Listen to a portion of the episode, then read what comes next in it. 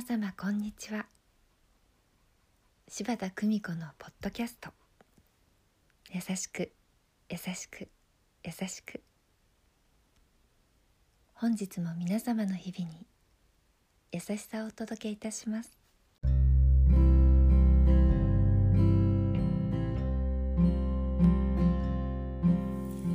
見取り師柴田久美子でございます。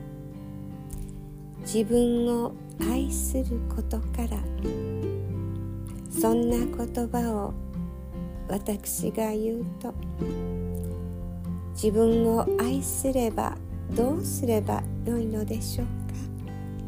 そう若い女性が質問してくれました。夜寝る前にありがとう日記をつけてください。そして自分に一番たくさんありがとうを書いて音読してお休みください。自己肯定感を高め自分を愛するとても簡単なやり方。生きている限り愛は無限大にみんなに注がれているのですから。まずは自分を愛すること。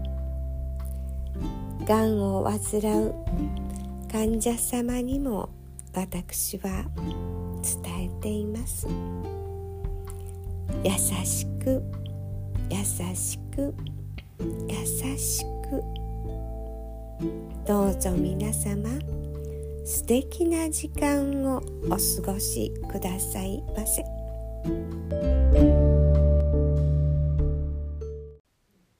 お聞きいただきありがとうございました。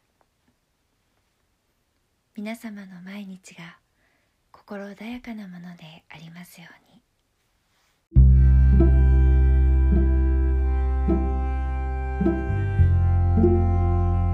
「